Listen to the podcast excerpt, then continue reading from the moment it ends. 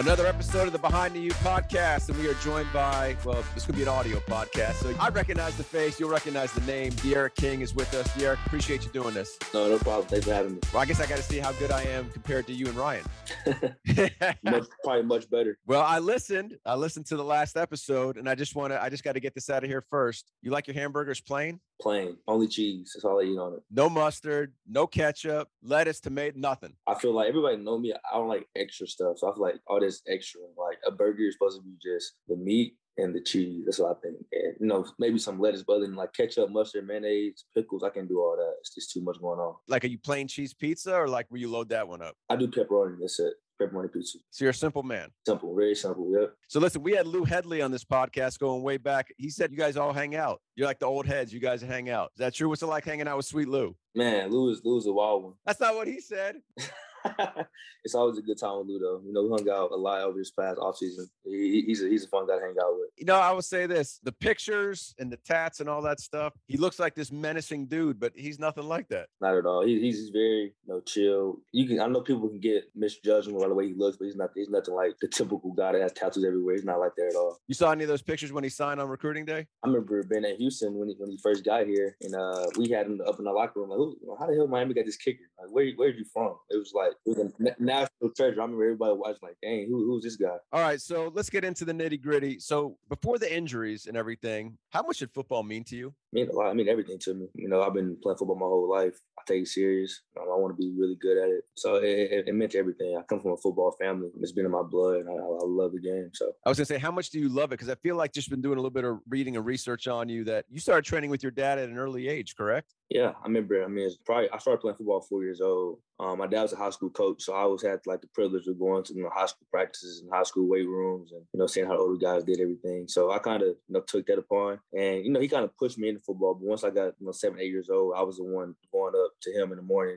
Let's go work out. Let's go run bleachers. Let's go do this. Like me and my older brother. So he kind of, you know, brought us to it, and then we just loved it ever since we started playing. So were you groomed? Like, did you always want to be a quarterback? Is that where it started? Yeah, I played quarterback since my first year. Um, my dad was a, a really good quarterback in high school, coming out in, in college as well. So I, I played quarterback my whole life. My first time, actually my first time ever playing another position was my freshman year of age. I played receiver for a year because we had a lot of injuries at receiver. So I kind of stepped in, and then that's the only time I ever played a different position. You caught twenty-two balls as a freshman at Houston. So how did that come up? It was just, hey man, we're down. We need we need a guy. Yeah. So you know, all fall we had a, we had a really good starter, Greg Ward. Um, he was an unquestioned starter for our team. So um, me, Kyle Allen, Kyle Postman, we were all competing for the backup spot pretty much, and I, I was having a really good camp. Um, my true freshman year, and then you know, we lost Marco Estevez, who plays for the Bills right now. And then we lost, I started inside receiver Rashad Samples, who's a running back coach for T C U right now. We lost both of those in, in camp, collarbone, and one guy had too many concussions. Uh, so, you know, Coach Herman and Coach Applewhite brought me in the office, and, you know, they actually they called my dad as well. My dad came up there, and it's like, man, we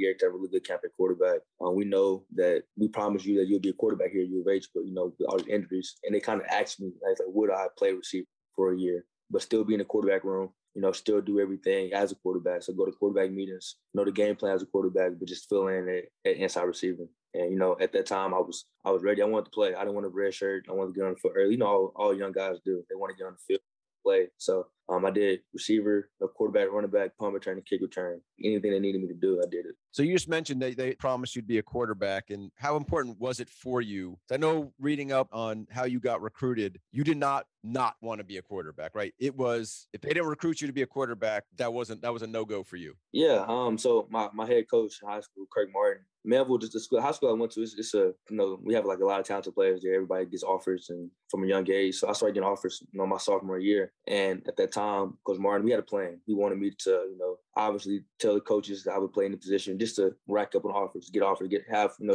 different chances to go different places. And once I got to a certain amount and I was getting older, you know, my junior year, I kind of narrowed the ones down that said they would allow me to play quarterback. So I literally had, you know, probably twenty-something offers, and I was picking from like seven or eight schools that said they would give me an opportunity to play quarterback. And I knew that's all I needed was opportunity to, to show guys I can do it. So you were originally committed to T C U, correct? Yes, sir. As a quarterback? Yes, sir. As a quarterback. So what changed? Why why did you not end up going there? When I was coming out of high school, I just I was committed to T C U. Actually, Coach Patterson, my dad, had a good relationship. My dad was a defense coordinator, so he would go up to T C U every summer and kind of like learn their defense and like implement their defense to his defense. And so he kind of knew Coach Patterson like that. And my cousin, Jeremy Marcus, was a secondary coach on staff, right? So, you know, they said they'll give me an opportunity to play quarterback. But if you look at the history of T C U, they always get guys that play quarterback in high school. So they move to, you know, they move the guy to linebacker. You knew what their master mojo was, right? Like, hey, come on, you'll play quarterback, you'll play quarterback. And then you get there and you're like, nope, sorry, you're going to move you. Absolutely. So I, I, just, I just didn't want to fall in that trap. And like, I, I was so blessed to have my dad, who was a coach, kind of knew how the game went. But I really believe deep down inside, you know, Coach Cumby and Coach Meacham, they really was going to give me an opportunity to play quarterback. It was just that at that time, you know, U of H, Tom Herman, it was his first year at U of H. Um, he had a really good year. Um, and the whole H-Town takeover thing, that was our slogan, kind of took over. And a lot of guys I grew up playing against, you know, Ed Oliver, Courtney Lark, Keith Corbin, Marquest, all those guys that, that I had a really good relationship with, you know, we all decided we was going to stay home. So, you know, Courtney Lark uh, was one of our big time receivers when I was there. Um, he's also he's also was committed to T C U with me. And, you know, I decommitted, he decommitted. We both decided to go to the University of Houston. And there was something about just, you know, staying home in the city. We had a lot of pride about it. And at that time, you know, U of H was in talks with, you know, getting expanded to the Big twelve. And I really thought that was going to happen with, you know, Coach Herman and the season they had prior before I got there. So I was just wanting to stay home. And I knew Greg Ward was a similar player like me. And I've seen him have so much success there. And I knew Herman offense and Major Outpoint offense was, was a fit for me. So that's why I decided to go to Houston. So what happened when, when people would look at you as, I don't know, an athlete or, you know, hey, we, we might be able to move you around. Were you insulted by that? Like, how did you take that? Yeah, I mean, I'm I'm a very, very confident person. Um, I might be quiet, but I'm super, super confident. Like, one of my high school coaches, I'll never forget this day. One of my high school coaches, I was coming out, I had a lot of offers at the time, and he kind of looked at me, he was like, I hope you don't think you're going to play quarterback in college. That's the wrong thing to say, right? Exactly. And but me and him, had like we had a really good relationship, and no, he just hasn't seen that before, a, a guy like me play quarterback in college besides Kyler Murray. But for me, you know, coming out of Texas, I mean, I literally had, you know, the touchdown record. touchdown passing record in the state of Texas, had all that coming out. And I'm like, okay, so if I'm doing all this at the highest classification in the state of Texas, which is some of the best high school football in the world, then why I'm not, I'm not getting, you know, really considered as a quarterback for all the big-time programs. Um, so, yeah, I, I kind of look at it with disrespect, but, you know, honestly, like, it's honestly a blessing to be able to do so much, you know, different things, you know, run fast, throw the ball, run routes, whatever. But at that time, I was trying to prove everybody else I could play quarterback. I knew I could do it all along. I remember talking to Corey Flagg, I think it was before, before the F S U game this year. And he said, you know what, the environment, I don't think it's going to worry me. He said he played high school games in either in A T and T in Dallas or Ryan in Houston that were sold out for high school football games. So how big is football in Texas? It's the biggest. I know I'm out here in, in Florida. Florida football is great, but I think Texas is second to none. Uh, I remember games. Literally, games, the, the city of Manvel was shut down. Nothing's open. The whole city has come to the game. It could be a regular game, and it's, you know, upward to twenty thousand people there. And we play, like, all the big games, we'll play N R G, and it'd be, you know, forty plus thousand people there. You know, super, super loud. A lot of my games at high school had more people than I had, you know, the high school games from I had at U of H games. It's super big, and I think it, it prepares, you know, guys that play in the, in the state of Texas that play for good programs to go and succeed on the next level early. So I think it helped helped us out a lot. When you get to college, whatever fanfare, attention, it, you know, that comes with it, whether it's at Houston or Miami, when you're a, the kind of high school player you were, setting state records, how much attention follows you in your day-to-day life as a teenager? Yeah, it's it's kind of crazy. I, I tell people all the time. Uh, I remember like my sophomore year when I was, I started in varsity my freshman year, but I went to a private school my dad was coaching at. Then I went to Melville, which was a, a big-time program. You know, coming to my sophomore year, nobody really knew who I was. You know, I was getting, you know, letters and things like that after my freshman year, but after we played Pearland, who was a really good team that year, and I kind of went off, and everything changed. You know, it wasn't super, super crazy, people, you know, following you home and doing all this, but, you know, everywhere you go in the city of Houston, you was getting recognized. You know, little kids, you know, oh my gosh, Derek King, asked for autographs and pictures, and, you know, you're fifteen, sixteen years old. So I kind of, you know, got used to it at an early age. And me staying home, going to Houston, being a hometown kid, kind of just escalated once I started doing really well at Houston. We came to a point where, you know, everywhere I went, I had to wear a hoodie. You know, if I didn't want to be seen by anybody, wanted to, you know, hang out with, you know, family, just not be bothered. So um, it was good. It, it has pros and cons. I got you. So maybe Miami get lost a little bit. Miami, Miami. I mean, maybe when I first got here, but after that season last year, uh, I couldn't really go anywhere anyway, uh, anywhere without getting recognized as well. Like Houston was like this, and people recognized you. When I got to Miami, it kind of exploded even more. I know pretty soon you're going to take off, right? And you're going to start training in Atlanta for the draft. So, like, are you a Miami guy? Like, it's short time, but, like, you, you like the city. I love Miami. It's my second home. I tell people all, all the time, I, I can see myself living here, uh, even though, you know, it's super expensive compared to Texas, but I can see my definitely see myself living here. It's that much more expensive than, than Houston, huh? Yeah, I, I just think, like, if you look at the real estate, like the houses and all that, you, you get a bigger bang for your buck in Texas. You know, you can you can spend a four hundred K and get a freaking mansion in Texas, and out here you can get not four hundred here. Not, not, not even close. Not even close. Not even close. You won't be living anywhere near campus if you're spending four hundred K. Exactly.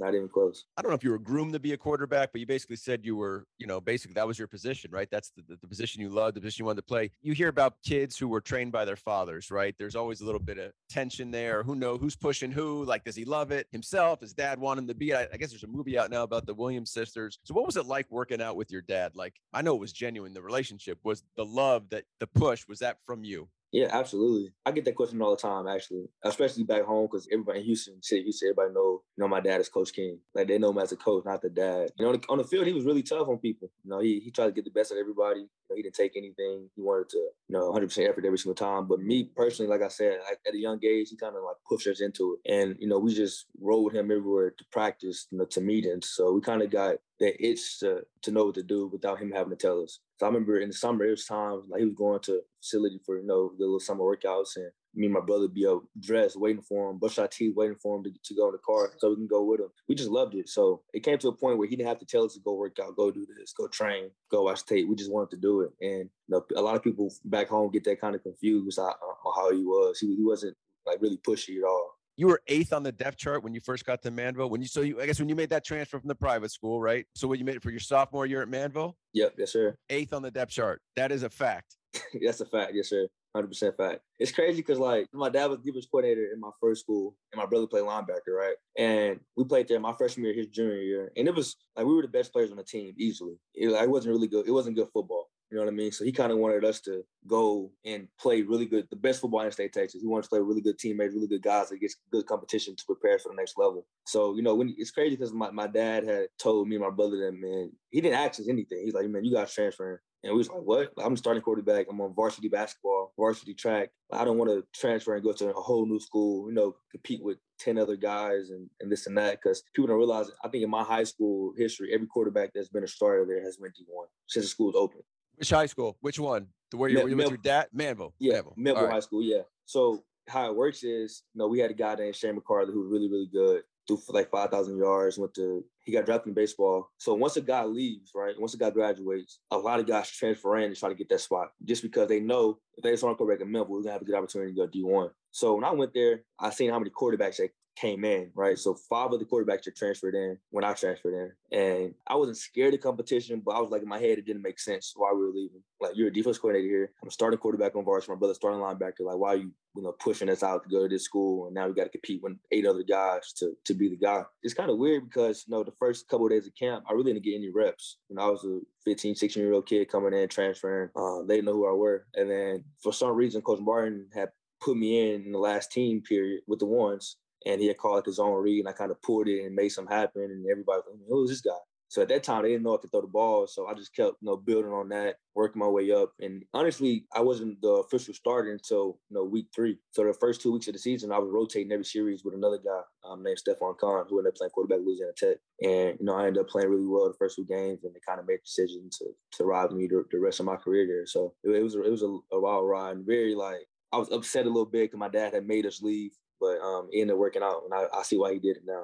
So he stayed back? Did he still coach at your other school? So when it, when we left the Manvel, he didn't want to. He stopped coaching high school football in total because he wanted to watch us play on Fridays night, Friday nights. Friday night. So you're you're the quarterback as a sophomore. You beat out all these dudes in front of maybe forty thousand people on a Friday night. Yes, sir. It was. So we played Spring High School, where you where you about to go this weekend. We played them week one. They had a really good team. Um, but then we played North Shore, the, the, the school Corey Flagg went to, and that was like one of the best teams in the, in the country at that time. And, you know, I played really well, just ended up beating them. And then ever since then, it was, you know, the rest was history. So where'd the other five guys go? They left, right? Yeah, they, they all transferred. So Stefan, the guy I was competing with, he ended up transferring to Heights High School, which is a good high school out there. Another guy went to Alvin. Another guy went to Madison High School. Another guy went to private school, Saint Pius. I forgot what other guys went. And all the people, the only person that stayed was, was Kyle Trask, who's you know, play quarterback for the Tampa Bay Buccaneers right now. And it's crazy because, you know, I remember my first day on campus, first day of fall camp, you know, at the end of practice, the coach brings us up by position. So our head coach and O C was our, our head coach was our quarterback coach, uh, Kirk Martin. He brought it up, you know, kind of getting on us a little bit. We got to have a better day, have better energy. We need somebody to step up and be the guy. That's what he was saying. And, you know, I, I was just waiting for an opportunity. I was mad. I didn't get a lot of reps. And I remember Stefon Kahn, who was a starter at that time, who everybody thought was going to be the starter. Because they, at Manvel, it's kind of different. Like, you're a freshman. You don't go in the varsity locker room. You don't do anything. You don't even – you go, you pick up the balls at the practice. You make sure the field's clean. You do all that. So he kind of looked at me and threw the ball back, like, get the balls. That's what he told me. And I'm looking at him like, okay. I didn't get him. Trust me, I didn't get him. but, um, but, yeah, it was – No, me and him are really good friends now. It's like I can tell this story, but, you know, it was ever since that day I, I have, you know, gave myself a vow to go win a job. So. Oh, well, now I know where your toughness comes from. I told you at that Michigan State game, I've just the utmost respect for you. But where did where do you think that confidence came from? At that, right? You're you're new kid, new school, young, relatively. You're a sophomore, and you're not taking crap from nobody. No, not at all. I think just just the way I was raised. You know, I was very, I was raised very. So I was raised. We had no rules growing up. Literally no rules. As long as you did good in school, didn't get in trouble. That's the only rules you had. Do good in school, make A's, and don't get in trouble. So my dad had kind of. No, I still have that confidence in us. Like he was, he was the type of dad that, and, and mom, my mom was a, a high school basketball star, very competitive as well, played college basketball. So they were kind of super competitive, everything. Like we, if me and my brother was getting a fight or getting a fight with somebody else in the neighborhood, you know, kids getting fights all the time. And we'll come home and my dad was like, why y'all here? Why y'all not fighting? You don't stop until somebody pulls you off. Like it was just a super competitive family. You know what I mean? So he, I think they raised us to be very confident and like confident in anything we do. And also, you know, obviously, you know, stay humble and all that. But I think just the way I was raised. What happened if the grade slipped? I mean, my grades never, never slipped. So um, I think my mom was more involved with the grade stuff. You know, my dad was more on the athletic side, but I, I don't know, my grades never slipped. So I never got the, the chance to see all my sisters, our brothers. So you said you had twenty off. I mean, I believe you that you had twenty offers and really only seven that you considered in terms of playing quarterback. And I don't know. I think, you know, obviously there's been numerous things written about you, but, you know, Trask was your backup, but he gets offered by Florida. In one of the articles, you basically said it was kind of a little frustrating that here's a guy who's six five, right? You're starting, he's not. He gets offered by Florida, and you're like, well, what about me? So can you maybe expand, A, clarify if I'm wrong, right? If I misunderstood that, and then B, maybe expand on that. No, you're absolutely right. Trash, that's my guy. I mean, him have a really good relationship. Yeah, I don't. I didn't see it as a you and him thing. I just thought it like as a, hey, man, like, did y'all see me? Like, I'm the one setting records, but why is he getting that offer? Yeah, and that's that's the thing people don't people don't realize. Um, about, you know, playing quarterback and a guy in my form. And, and I'm going to go ahead and say it, you know, being a black quarterback. So, yeah, I'm, I'm a starting quarterback here. I'm doing really good. You know, literally, I was a district M V P three years in a row, All-American, all this stuff. And, you know, I'm still getting overlooked at my position. I'm throwing the ball well. It's not like I'm on film. I can't throw the ball when I'm running. I'm throwing the ball well. And I just don't understand why the big time. I, I had offers from a lot of Big twelve schools and Pac twelve schools and, you know, one S E C school, but, you know, the big time schools that you think of, like the Floridas and the Miamis, Florida States, Oklahomas, why do you want to offer me or taking me serious at quarterback? No, they came to the school, I talked to them, and they told me that, you know, they'll, they'll, they'll move my position. I, I heard everything, like, under the sun, but I was just a little frustrated from a guy that, you know, it's a good player, obviously, a really good player. That's my backup. I'm doing all this, and he's getting the, the Florida offer and all that. So I was happy for him. Same time, I was just, it's kind of like, you know, added fuel to the fire. So you mentioned about being a, a black quarterback. How much of that did you feel when you were going through that process? That's number one. And number two, when you hear the word athlete associated with you as a quarterback, does that bother you? Um, I think going through the process, you know, obviously, like, especially back then, I, I, I felt it a lot. Like, you, like I said, even my one of my high school coaches said, you know, you're not the quarterback next level, right? Like, even he was kind of, you know, down me, but getting recruited, especially, I feel like when the, when the coaches came to, to our school to come see us in person, like, they asked me really tough questions, right? Now, when you say tough questions, like tough questions about the game, like like X's and O's tough questions, or just tough? Like- yeah, no, tough questions about, about the game. You know, like, usually a high school, like, they come to your school, talk to your coach, coach call you out of class, come meet Coach Kansas State, whatever, cool. And, like, I graduated class, we had sixteen D one, so every time it was a lot of us in the office talking to coaches, and I can tell the difference when they talking to them and talking to me. They talk to them, how you doing, man? Like, you had a good game last week, blah, blah, blah. Me, it was, you know, just on a, on a source of, you know, on this coverage. It was just, like, real football questions. It, it wasn't the simple, easy question that you would think a coach would ask you, so I think that they wanted to know if I really knew. Are you more than an athlete? Are you, are you not an athlete? Exactly. Can I play the position for real? And, and I have to answer this question. And obviously, I was okay answering those questions. But I, you you can just tell the difference between coaches talking to, you know, my teammates and, and talking to me. So other than Houston, who most wanted you to be a quarterback? Texas Tech, um, I was literally about to commit to Texas Tech when Kingsbury was there. Oh, that was my guy. I was going to commit there. Cal Berkeley, I took the official visit there. Missouri, one S E C school to offer me at quarterback, and they really wanted to play quarterback. At the time, they had a smaller guy like me starting for them. U C L A. And a couple more. I can't think of all of them right now. It's been, been a long time. You've been big time in L A. Yeah, I, I would have went to U S C. I would've went to, yeah. So Kingsbury, so Kingsbury, he must have followed suit, man. Took Kyler Murray, he must have known what he was looking at. Yeah, Kingsbury, that's my guy. Uh, I remember when we played Texas Tech when I was at Houston. He was still coach there. I talked to him for a while after the game, and uh, I still remember those. I remember him coming in the weight room my junior year, and I'm bench pressing. He had on an all gray suit, black undershirt, black tie, black shades, and literally standing over me while I'm bench pressing. Like watching everything I did. Me and my family actually drove from Houston to Lubbock, which is like a nine-hour drive. We drove to, to Lubbock for a weekend, and it was on, I was the only guy on campus that weekend. Only recruit they bought, and they had the whole layout for me, all the cheerleaders, dancers, and coaches, and everybody there. They really wanted me, and I really wanted to commit there. It was just, you know, super early, so I didn't. Did you ever tell them no? Did you ever officially pick up the phone and say, Coach, I just, I'm going to Houston? Yeah, I had officially, when I when I committed to T C U, I told him, I called him, I told him I was going to go to T C U, and he, I mean, he completely understood. I mean, Lubbock and Dallas is just, you know, big difference out there, so. What, is there anything in Lubbock? What is in Lubbock? Yeah, n- nothing but the school. That's all, that's all, that's all I seen, yeah. A couple IHOPs. That's all I remember. Now, this is not because I'm trying to question you. It's because I'm generally curious about this stuff. And I also think I always like the fans to hear this. And because I think the game of football is extremely complex. People look at it as art. I think of it as science, like, especially for your position, the amount of information you have to consume and process. Maybe discuss if you're, you're coming to the line of scrimmage, all the different things you are taking into account, even before the ball is snapped and then after the ball is snapped, how you're reading a play. Because I think when people start hearing the details of this stuff, it's no joke. No, no joke at all, especially in, you know, big-time college football. You know, my thought process is when I go to line of scrimmage, obviously know the play, right? Like, that sounds crazy. Know the play. Know, know your first mistaken options, right? And then the most important thing for quarterback's protection. So we'll, we'll set protection to the line. If we see a look we don't like, we know you got to flip protection or, you know, just make a certain adjustment and then kind of see the back end. So the protection and see the back end.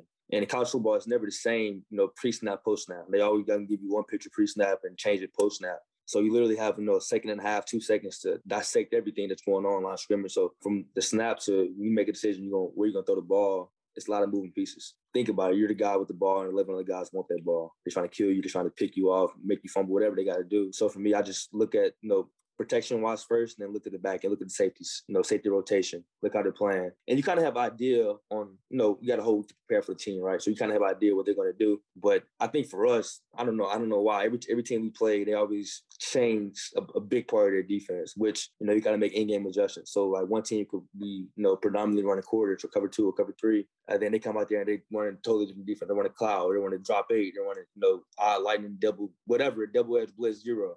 Um, you got to make adjustments, um, especially for me. I think people play me a little different. They play most teams because, you know, us, my ability to run the ball. So you got to just dissect whatever you can and try to make the, the best decision to, to keep the team going forward. forward.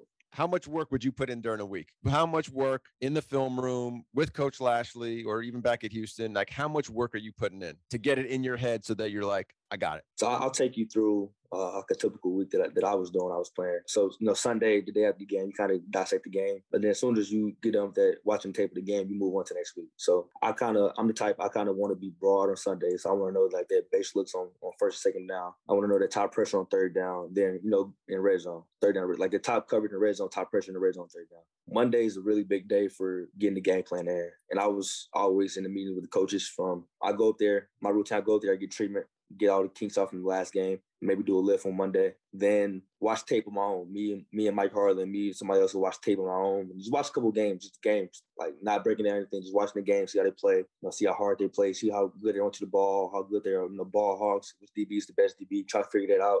And then, you know, I'll usually go eat and I come back, just me and the coaches. So the whole offensive staff, Lashlee, like, because everybody, offensive staff, G As and me will be, you know, in the room for from five, start at five, from five like to probably nine. And, you know, Coach Lashlee's having conversations with Coach Justin, Coach Like is about, you know, what they like in the run game, what they like in the pass game. And I'm literally just sitting there, you know, taking notes on everything they're saying. They try to get a good Tuesday practice, like a, a base down practice. So, you know, first and second down, it's really the, the emphasis on Tuesday practice and in some red zone, because red zone is super important. But I would just try to uh, listen to what they say. And, you know, Coach Lashlee asked me a lot of questions about what I like, what I want to do, what did I see. And we have those conversations on on, on what I want to do and what I feel comfortable doing. And, you know, we'll put the game plan in like that. So really a lot of first and second down basis. And I was sitting there on, on Monday, and then Tuesday you come out there, execute things that you put in. You put all the, it's, it's a lot of mistakes on Tuesday practice. Like um, it's a lot of not new, brand new things, but, you know, maybe new little kinks. You got to run a certain play for this coverage or forever. So you do Tuesday practice, break that down. To me and Coach Brewer, um, we usually watch tape prior to Wednesday's practice to focus on third down and red zone,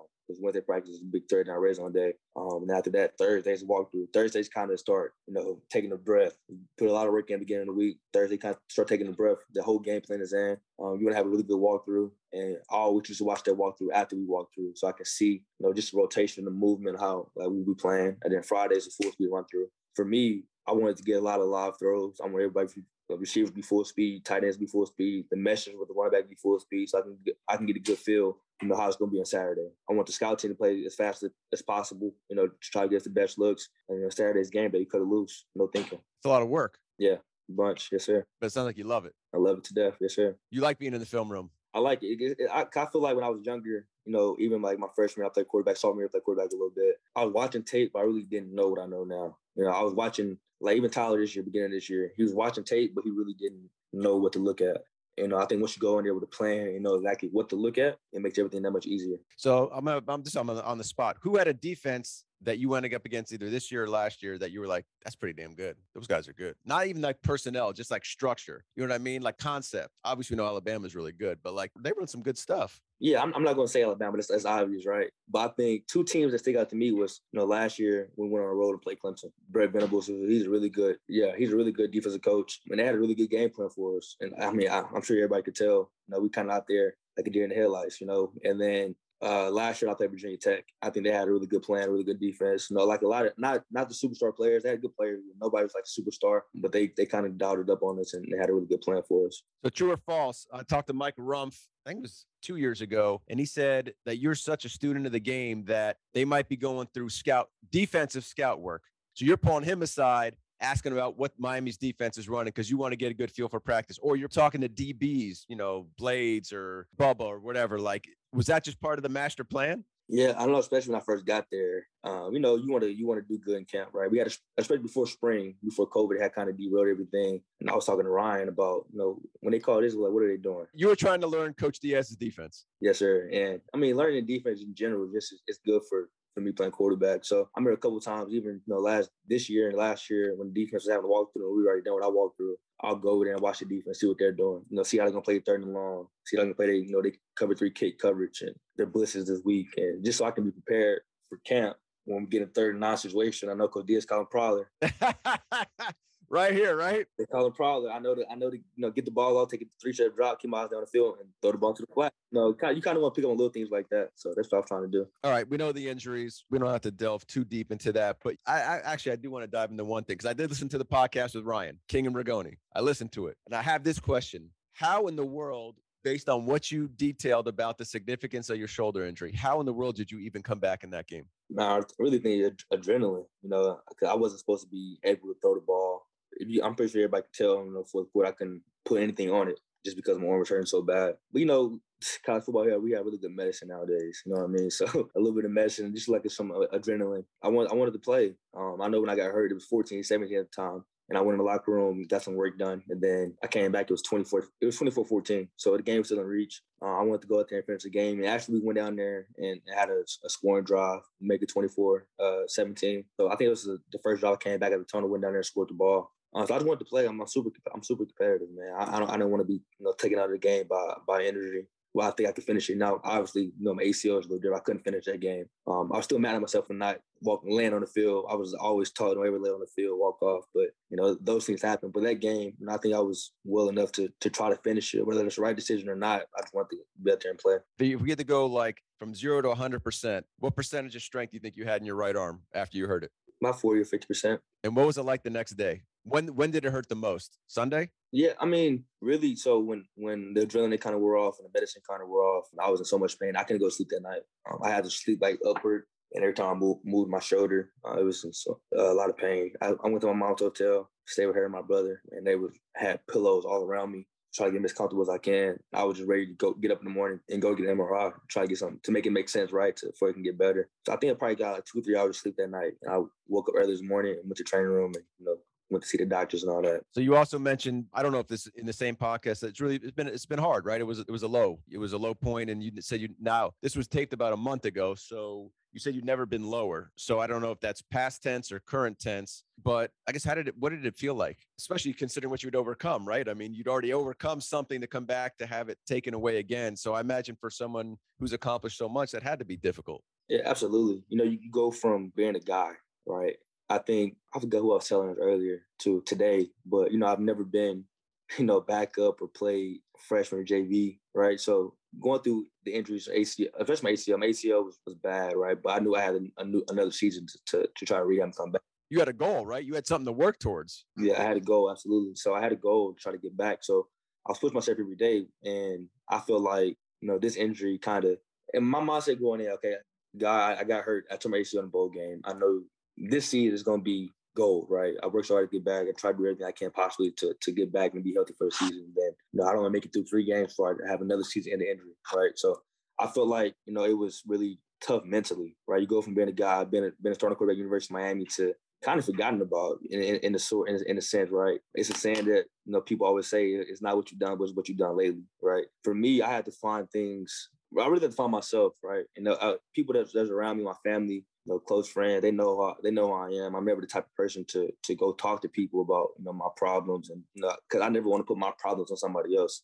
So I kind of deal with things internally, which I don't think is always uh, the best solution. So I had to like battle within myself, right? It was it was a battle getting out of bed, like it was a battle going to treatment, getting out of bed, and trying to, you know, stay positive. Like your teammates out there practicing, lifting, and playing in games, and scoring touchdowns, throwing touchdowns. It's like it's hard, it's super hard. And I was, like I said, the knee was a little different. It was the last game of the season. Nobody was playing football. Now I'm watching. I couldn't. I didn't. I, I haven't watched college game day since. I don't want to watch college game day. You know, I barely watch college football just because it's so hard. Like knowing that, you know, I had the, you know, chance to play my last. I have. No, I can do another season. I'm not doing it. But my, my last college season to go out with a bang and, you know, have goals I set for myself, and goals I set for this team. You know, everything was, you know, going downhill. So I had to lean on people that I trust to to talk to and, and, and get through that. So who who who did help you? Definitely my family. I was leaning. I was talking to them every day. Like, they probably don't know, but even, like, when they the group FaceTime rung, I was so happy that to answer it, you know, just because cause they go treat you the same, whether you playing football or not. They, they don't care, you know what I mean? So definitely talk to my family, and I think they helped me get through the lot, whether they know it or not. So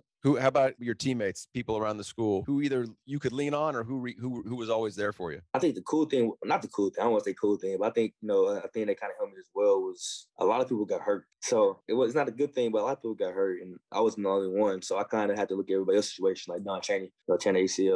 Cam Chan A C L, Bubba hurting the shoulder, Jalen Chan's M C L. I had to look at everybody else and like, okay, I'm I'm no different than them, right? I see those guys getting up every day and rehab and, and staying positive and this and that, and they kind of kept me going. Like, I think me and Bubba, we had a good relationship at first, but I think we, since we got hurt, we formed an even better relationship. Um, just kept kind of going through the same thing, same things at the same time. So I don't want to get too personal, Derek, but is this a time where you, maybe you could have used a talk with your dad? Yeah, absolutely. Matter of fact, I told Lashenko Diaz that talked to me when the doctors had told them that I couldn't play, and, you know, I had to make some decisions on, on what I was going to do. It, it sounds crazy, but my dad would have told me what to do, right? He he would have knew the answer before I knew, and I would have, you know, he would have been the guy that kind of pushed me in one direction. I would have trusted him because every direction he pushed me in ended up working out for, for the good. Like, he was the one that told me to come to Miami. Was he? Yes, sir. Go to Miami. We're number one. Like, he the one told me all that. So, um. I think he would definitely help me out in that situation. You know, I talked to Zach McLeod, I think it was before senior day, and he told me something I didn't know, which was, I guess his freshman year when he got there, he said his football was almost taken away from him. He had like a stinger or something in his shoulder, and he couldn't like barely lift his arm. And he actually said that uh, it was challenging for him because for the first time he had to think about himself potentially not playing football. Like, he had to think of him, a different identity for himself. And I know obviously you still have footballs in your future. You're going to train and, you know, get ready for the draft, but have you had to look at yourself a little bit differently this last year, year and a half, or like, did you have any of those same challenges? Absolutely. I remember being at the hotel when I tore my A C L, and I was just laying in bed. My mom, my brother was there, and I was like, man, if I get hurt again, I'm done. I'm just going to hang it up. That's what I told him. And, you know, it's it's scary. Like, people don't realize, like, we've been playing football our whole life. Like, that's not all we are, but that's, that's a big part of who we are, right? So we've been playing football our whole life. And, you know, when that time's coming, when you don't know if you're going to be able to play again, play another game, it's like, okay, what I'm going to do next? But I think, luckily, the position I'm in and, like, the people that I met and people I know, and, you know, I'm finna get my master's degree in two weeks. I think I'm I'm very blessed. So I think I, football or not, I think I'll, I'll be successful. So I have that to fall back on. So I'm, I'm ready for whatever.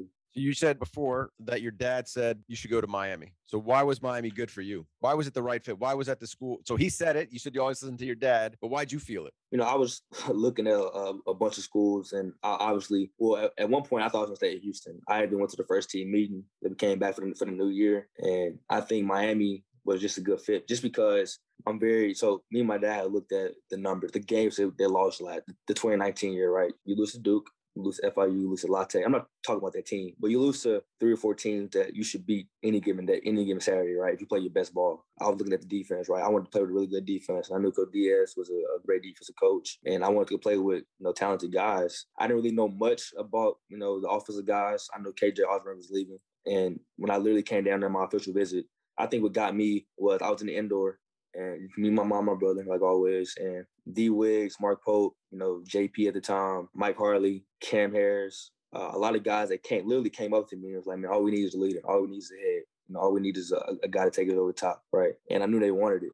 Like, when I got down there, I didn't do anything but go go upstairs to the office and staff meeting room. It was me, my mom, my brother, Coach Lashley, Coach Brewer, Coach Diaz, and we literally watched film on every single individual player. So they showed me all Mark Pope's good plays, all D. Wade's good plays, all Cam Harris's good plays, you know, all Corey Gaynor's plays at center, you know, everybody. I thought it was a, you know, a team that I can come in and, and make an immediate impact. Obviously, nothing was given to me. I had to compete, go out there and compete, but I wanted to make an immediate impact and, and you know, try to, you know, do something good for a program that, that was looking for somebody to come in and, you know, kind of take control of it. What's it like making a decision as a transfer versus a, a high school kid? Because I feel like a lot of the guys that come in as transfers, their mentality is complete. What they're what's important to them is completely different than what's important to you as a high school recruit. Yeah, I think you know, getting recruited as a high school, it's, it's it's a lot of different factors on, on why you chose to go to the school. A school like a, a kid can go to the school, have a, a great official visit. Like, I want to go here, it's super fun, right? They can go to the school based off city or you know this whatever. I think as a transfer, like you, you literally go out there for, for one mission. That's to, that's to win games. So you look at it a little different. Like, even though I was in Miami and my O V, I didn't want to go to you know, any clubs or any parties or any of that beach. I just wanted to go go look at ball, go meet the guys, go meet the coaches, see how I would you know fit in with everybody in the building. Um, it's, it's just a different mentality because, you know, when you get recruited, you got you know four to five years to make your mark. I thought I was going to only have one year, so I wanted to make sure it's the right move. So that's that's why. That's how. Coach Lashley, Coach Diaz, players, right, has talked about the impact you had on the program. How do you think the school or the city's impacted you? You know, I was born and raised in Houston, Texas. You know, I stayed there my whole life through college, uh, my first part of college. And I think moving to Miami kind of opened my eyes a little bit. It's more out there than just Houston, Texas, right? I think it impacted me. It, it made me become a grown-up. Not that I wasn't at Houston, but it made me become a grown-up, grown man, you know, take care of my business by myself, you know, moving, you know, sixteen, seventeen hours away from home. Um, you got to kind of, you got to grow up, really. And I think what the city has gave to me, you know, all the support, you know, even some of the bad stuff they say, but you know, all the support they gave me, you know, it was second to none. I think when you do good in Miami, um, they, they take care of you like like you want their own. So, you know, I think that it was it was good uh, for me coming out here. All right. So everyone says you're a great leader, right? You're you've had an impact on the program, but you talk to coach and they're like, well, he's not like a rah rah guy, but it's just like his presence or how he works. Or so where where does your leadership come from? How do you think it rubs off on others? Why and why do you think it was so noticeable to everybody? I would say I'm a people's person, right? So I, I think I can talk to anybody. I can go in the room and talk to anybody, and I really like that. I really like you know diving into people's life. Like my, everybody can, everybody knows me on my team. They, they can tell you that, you know, instead of me talking about football twenty-four seven with them, I'm like, I want to know how they were raised. I want to know how many brothers and sisters they got. I want to know, you know, what they've been through. I want to know what makes them go. That's, I mean, I know this sounds cliche, but that's really how I am. I know I can talk to you know, my roommates the same way I can talk to a guy that I'll talk to, you know, four or five times on the team. And I think that's way more important than being, you know, a big rah-rah guy, and, you know, yelling at people and trying to motivate in that way, just to know, just to show the people that, like, you really care about them. And I think that's what gets guys going. If I'm on the field with, you know, you know, D. Wiggs and Mike Harley, and I know, and he knows I care about it. I want him to succeed. He wants me to succeed. It's, it's nothing better than that, rather than going out there and just, you know, trying to motivate guys with your words and, you know, not showing anything and, you know, not knowing their mom's name, not not knowing how they how they were raised, how they grew up, and how they lost their dad, and all, all that. So that's what I was trying to do. This kind of blew my mind a little bit, Derek. You come in last year, and to us, we're like, man, this guy's awesome. You know what I mean? Like, holy crap, we got a quarterback. You know, the N C State game, we haven't seen stuff like that. You know, that dual threat stuff and forever, really. And we haven't had a quarterback like that. And then I think you said on the podcast with Ryan, you were like, you know what? I didn't even play my best ball last year, right? Because of COVID, you didn't have a full offseason with, with, with Rhett. I don't know how much of the playbook you got to kind of master. And it just kind of blew my mind because I was like, we, what we saw was we were like, thank the frickin' Lord, we got a Q B. And to you, it was like, nah, wasn't good enough. So where were you last year? Yeah, I, I think I played, you know, I'm not, I'm not going to lie. I think I played decent ball, good ball, but it wasn't what I wanted to do. You know, some, some games I left out there, no matter why I did, but it was, um, I, I wanted to, you know, have a complete season. Like I said, I was eight and three, and I don't like losing. So I, I don't think I should lose. I should have lost three games, and I think a couple of those games I could have played better and gave us a better chance to win. But as far as just just everything, I think everything I could, I could have been better at everything. And it was it was a weird year. It was it was super weird. You know, getting COVID tested, yeah, not having a scout team. You know, at the end of the day, but you know, everybody was going through that. You know, we had coaches playing scout team corner, scout team safety. So we got at the end of the game on Saturday, it's a totally different speed, right? So I just didn't think I did what I wanted to do. But like I said, I still I still play good. I did what I need to do in, in most games to win, but it, it could have been a lot better as far as just everything, you know, throwing a deep ball, you know, giving guys chances, um, just everything. All right, we're going to finish it up. I got a couple quick hitters for you. Ready? Yep. So I said on the pregame, sh- I said during, the, I think, one of our last pregame show, if we get the Tyler Van Dyke of the last five or six games, Miami does not lose to Virginia or North Carolina. Agree or disagree? Agree. Absolutely. Now, if you are not hurt and Derek King is the quarterback, we don't lose to Virginia and North Carolina. Agree or disagree? Agree. Would you say undefeated in the conference? Undefeated in the conference. Yes, sir. Okay. N C State made a mistake by John pregame. Agree or disagree? Agree. It got everybody going. I know you're going to agree with this one. Rambo was robbed by not making first team All A C C. Agree or disagree? Agree. He couldn't possibly be an All-American, so he should definitely be first team All A C C. Rhett Lashlee will kill it as a head coach at S M U. Yeah, that's the perfect spot for him. That's the perfect spot for him. Yes, sir. Agree. All right. Last thing. How are you feeling? What's next? And what's where are we going to see you?